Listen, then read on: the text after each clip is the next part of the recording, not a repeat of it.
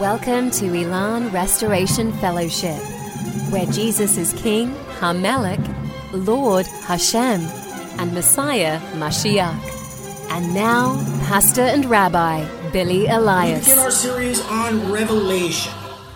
In the Hebrew, the word is chazon. Now, we call it revelation because, uh, for obvious reasons, God reveals something to um, the great Rabbi Yohanan or the or John, the disciple John that we know. In reality, what this is is John's vision. Um, as I've listened to the, I've listened and read this book uh, probably 10 times this week. I'm not necessarily really sure that it's a revelation to John or to the congregations or the assemblies um, of believers as much as it is a clarification. You see, and I think in today's society, what's happened is since we really don't, we've eliminated a lot of the Hebraic from our studies and the Hebraic from our church culture, it does become very confusing. And because we're not familiar with the terms, we're not familiar with the statements, we're not familiar with what John is saying and quoting from. And because of that, it causes a lot of problems when we start talking what they would call today eschatology. It's the study of the end times. Okay, the study of the end times. Now, one of the things that we we I, I mentioned earlier tonight is Revelation is made up of 22 chapters. There's 22 letters in the Hebrew alphabet. The first thing that we have to understand is every chapter is going to have a key verse in it. And that key verse is going to correlate directly to the Hebrew letter. So, in other words, chapter 1 of Revelation is going to go hand in hand with the Hebrew letter Aleph. Chapter 2 is going to go hand in hand with the Hebrew letter Bet. Chapter 3 will be Gimel. Chapter 4, the Dalet. You understand. Okay? So, what we need to do to kind of unravel this, and I'm taking a different approach than is normally taken, is we need to, to in order to unravel what Yohanan, what John was seeing and having, you know, the vision he was having. Again, I don't think this was a revelation to John. I think this was clarification. And I think for for those who sat with the Messiah, um, especially like when it comes to Shaul, Paul, he may have never had this kind of revelation, and he didn't because of his persecution of the church. But this and all of these writings are nothing more, again, than clarifying. Because from the very foundation of the earth, all of this was already preordained and it was finished. And when the thing is, the biggest thing I have to get through to whenever everybody that that we speak with, when God said it is finished, it is finished. Mm-hmm. So in, when it says in Hebrew in Genesis chapter one, I think it's verse three, and God said, "Let there be light." It was done. There has never been anything that's come into existence after he opened his mouth and spoke. So, one of the biggest stumbling blocks for believers, and I'm talking about seasoned believers, pastors, whatever the five fivefold, I don't even know what they call themselves anymore, some of these cats, but if you cannot believe in the beginning, God created the heaven and the earth, you will never fully grasp the gospel message. So we're going to start in Revelation chapter 1, straight out the box in verse 1. So tonight is the Aleph and the introduction, which so you're going to see the notes as we go. You, you, you can read them, highlight them, whatever you want. So we talk about the Hebrew letter Aleph. It's the first letter in the Hebrew alphabet. It's often called the father of the alphabet. It is the absolute foundation of everything Hebraic. You cannot have had anything else until you had the Hebrew letter Aleph. Okay?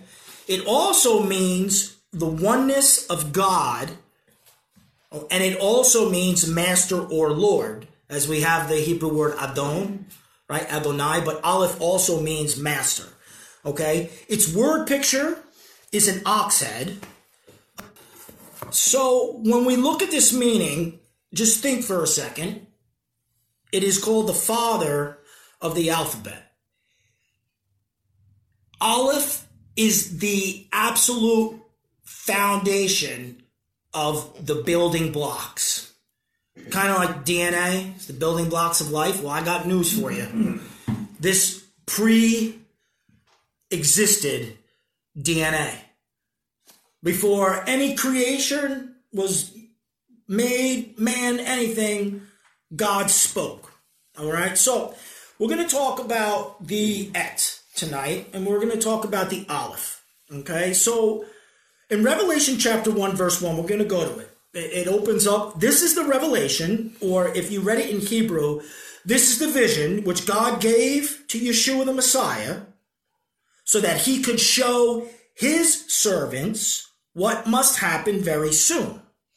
He communicated it by sending his angel to his servant John. I have it written here in the Hebrew, Yohanan.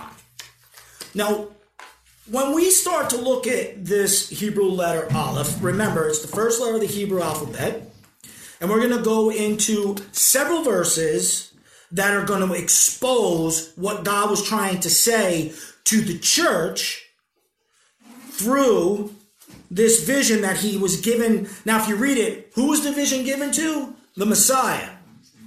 You see? but John couldn't actually speak to the Messiah because it wasn't time.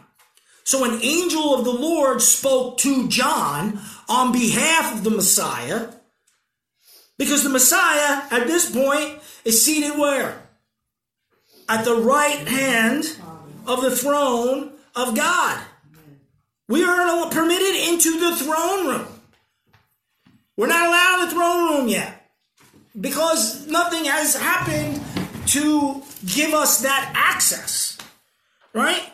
So when we speak about this opening cha- chapter, we immediately have to look to the opening verse in Torah. And this is what I absolutely love about how God did this. Torah opens, the Bible or the Old Testament opens with that verse in the beginning. God or, or God did what? Created the heavens and the earth. And then we come to this little word. It's called the et. Et. There are two essential uses of the aleph in verse 1. First, we see that it appears in the Hebrew word et. Okay?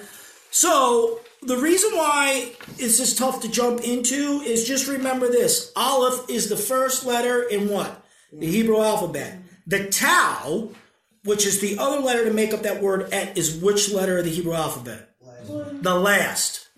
It's the first letter and the last letter. Now, we're going to see later that for thousands of years, the rabbis and the sages have taught that the et, the aleph and the tau, was the abbreviation for the Hebrew alphabet.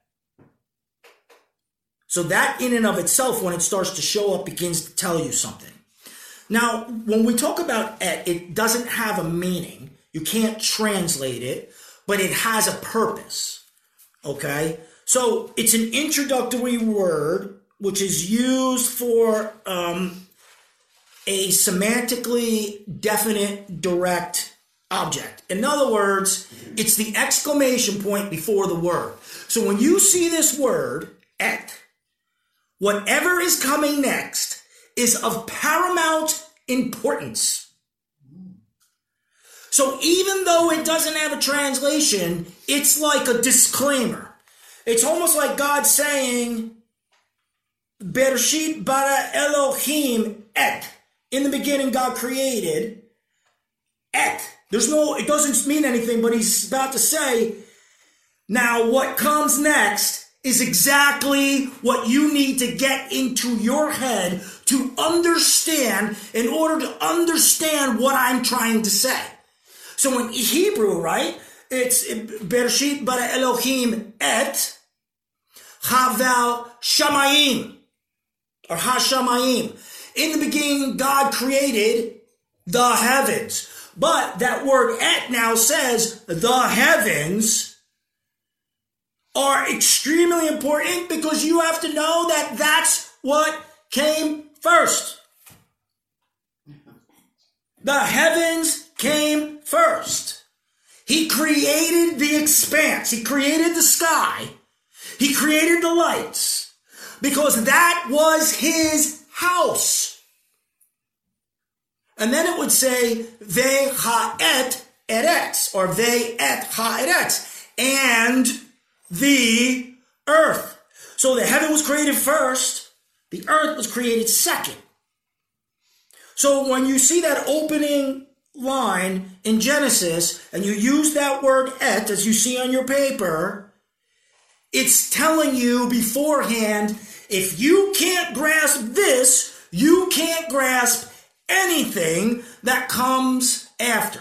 Why do you think after Darwin did what he did, why do you think everything now has become about evolution and all of these other things? And they, they but to the point where we even have microbiologists and, and, and DNA experts saying, no, we were made by intelligent design. They just don't want to say that it was Hashem that created us. So, one of the things we're going to talk about is in verse 1 when we read it, it says, This is the vision which God gave to Yeshua the Messiah, so that he could show his servants what must happen. So that he can show his servants what must happen. So we're going to look at the first time the et appears, which is the aleph and the tau. Mm-hmm. Okay. It is the abbreviation for the Hebrew alphabet. Okay, and of course, we know later on it's exposed. Jesus exposes himself as the Aleph and the Tau, the beginning and the end, uh-huh. right? We know that, and this is the this is the Hebrew word that would best describe it at that moment. Okay, but we talk about it when we read this, and it says that he would show himself to his servants. You would read it et abadav. So straight away, the exclamation point is telling you what that is extremely extraordinary important for you to understand. This is for who? His servants. This vision that John is seeing, that is given by the angel, that was revealed to the Messiah himself, is for his servants alone. Unbelievers can't see it. They won't understand it. This is a vision for the believers. This is a vision for those who have believed that Jesus is the Messiah. So that's the first thing we see. It's about his servants. Actually, that, that Hebrew word, abadav, also can mean slaves. Okay, sorry. So his servants. Now, if we were to read this in, in its in its entirety, it would be et Abadav et asher yichaya. Now, what this means is et Abadav, his servants, and then we see in the very next sentence, you see the et. Must happen very soon. The exclamation point is telling you what? This is for his servants to be what? Prepared. We have to be ready. So the vision that John is getting is clarifying God's plan for all the feast days because we know that when the day of the Lord comes, later in chapter 1, he's speaking about Rosh Hashanah, the day of the Lord. It's when he comes to pull his bride up. In fact, if you read ahead in Revelation chapter 1, he says, And I, John, John the bondservant, was in the Spirit on the day of the Lord. Well, guess what day he was in the Spirit on? Rosh Hashanah, which also happens to be Shabbat. Crazy how it all comes around, isn't it? So, what we're seeing here, this first part, just in verse 1, you see how the Aleph is, pre- is preeminent now, right? And let's remember what it means. Okay, we'll go back. It's the father of the alphabet. It's symbolic of oneness with God. It literally means master or Lord. And it means strength. And it means wealth.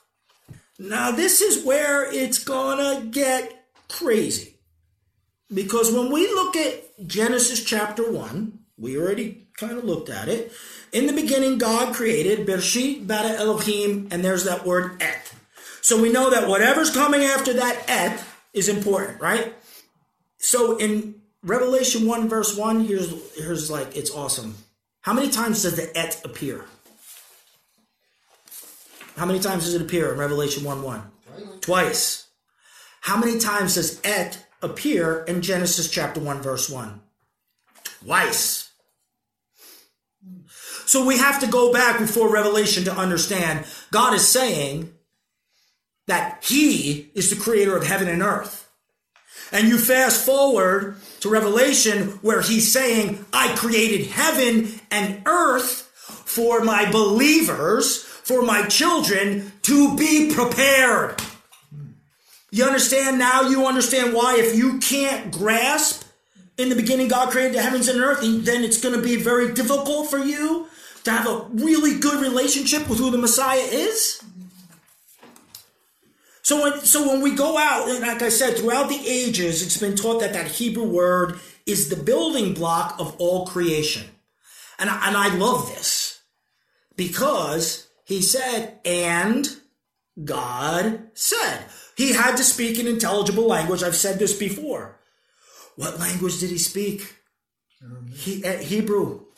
He spoke the archaic form of Hebrew. He had to speak that Hebrew because he spoke a intelligible word that awakened all creation.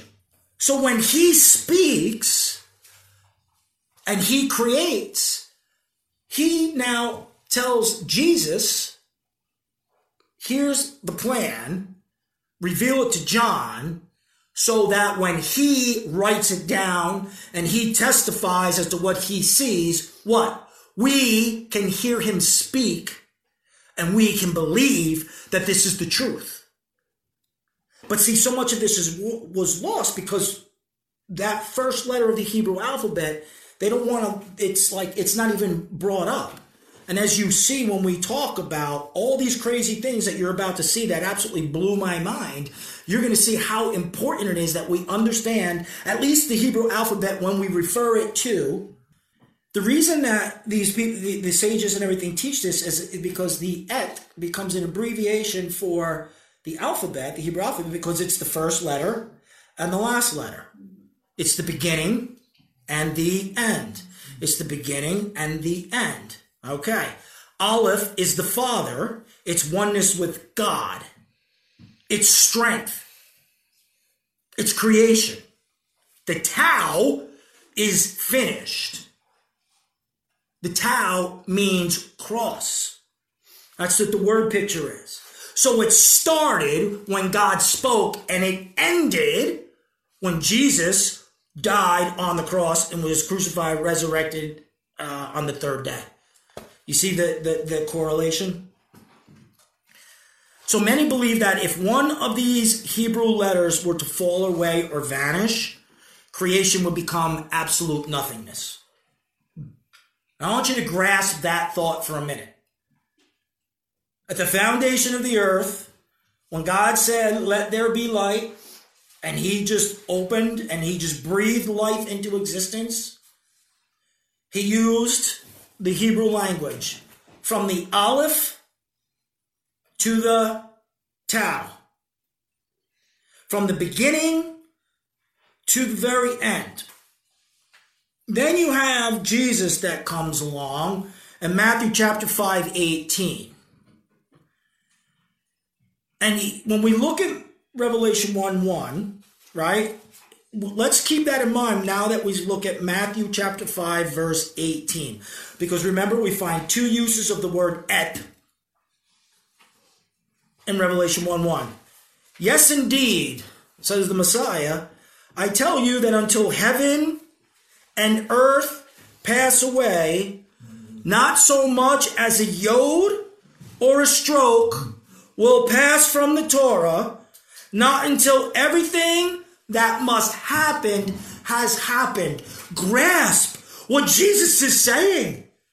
He's saying that if my language, if my alphabet, the aleph and the tau were to be taken away, were to vanish, you cannot have heaven and earth. Why do you think he makes such a specific mention to say, I tell you that until heaven and earth pass away? Who is the only one that can make heaven and earth pass away? The one who created it. We, we, we're, we're arrogant. We think we're going to set off 55 nuclear warheads and blow the planet up. You got another thing coming. This planet will survive anything that man can throw at it because it was designed perfectly by the creator of, of, of well, the creator of heaven and earth. But you see what Jesus was saying here? Now this gets crazy because he's telling them until heaven and earth pass away, not the yod or a stroke will pass from the Torah. Not until what?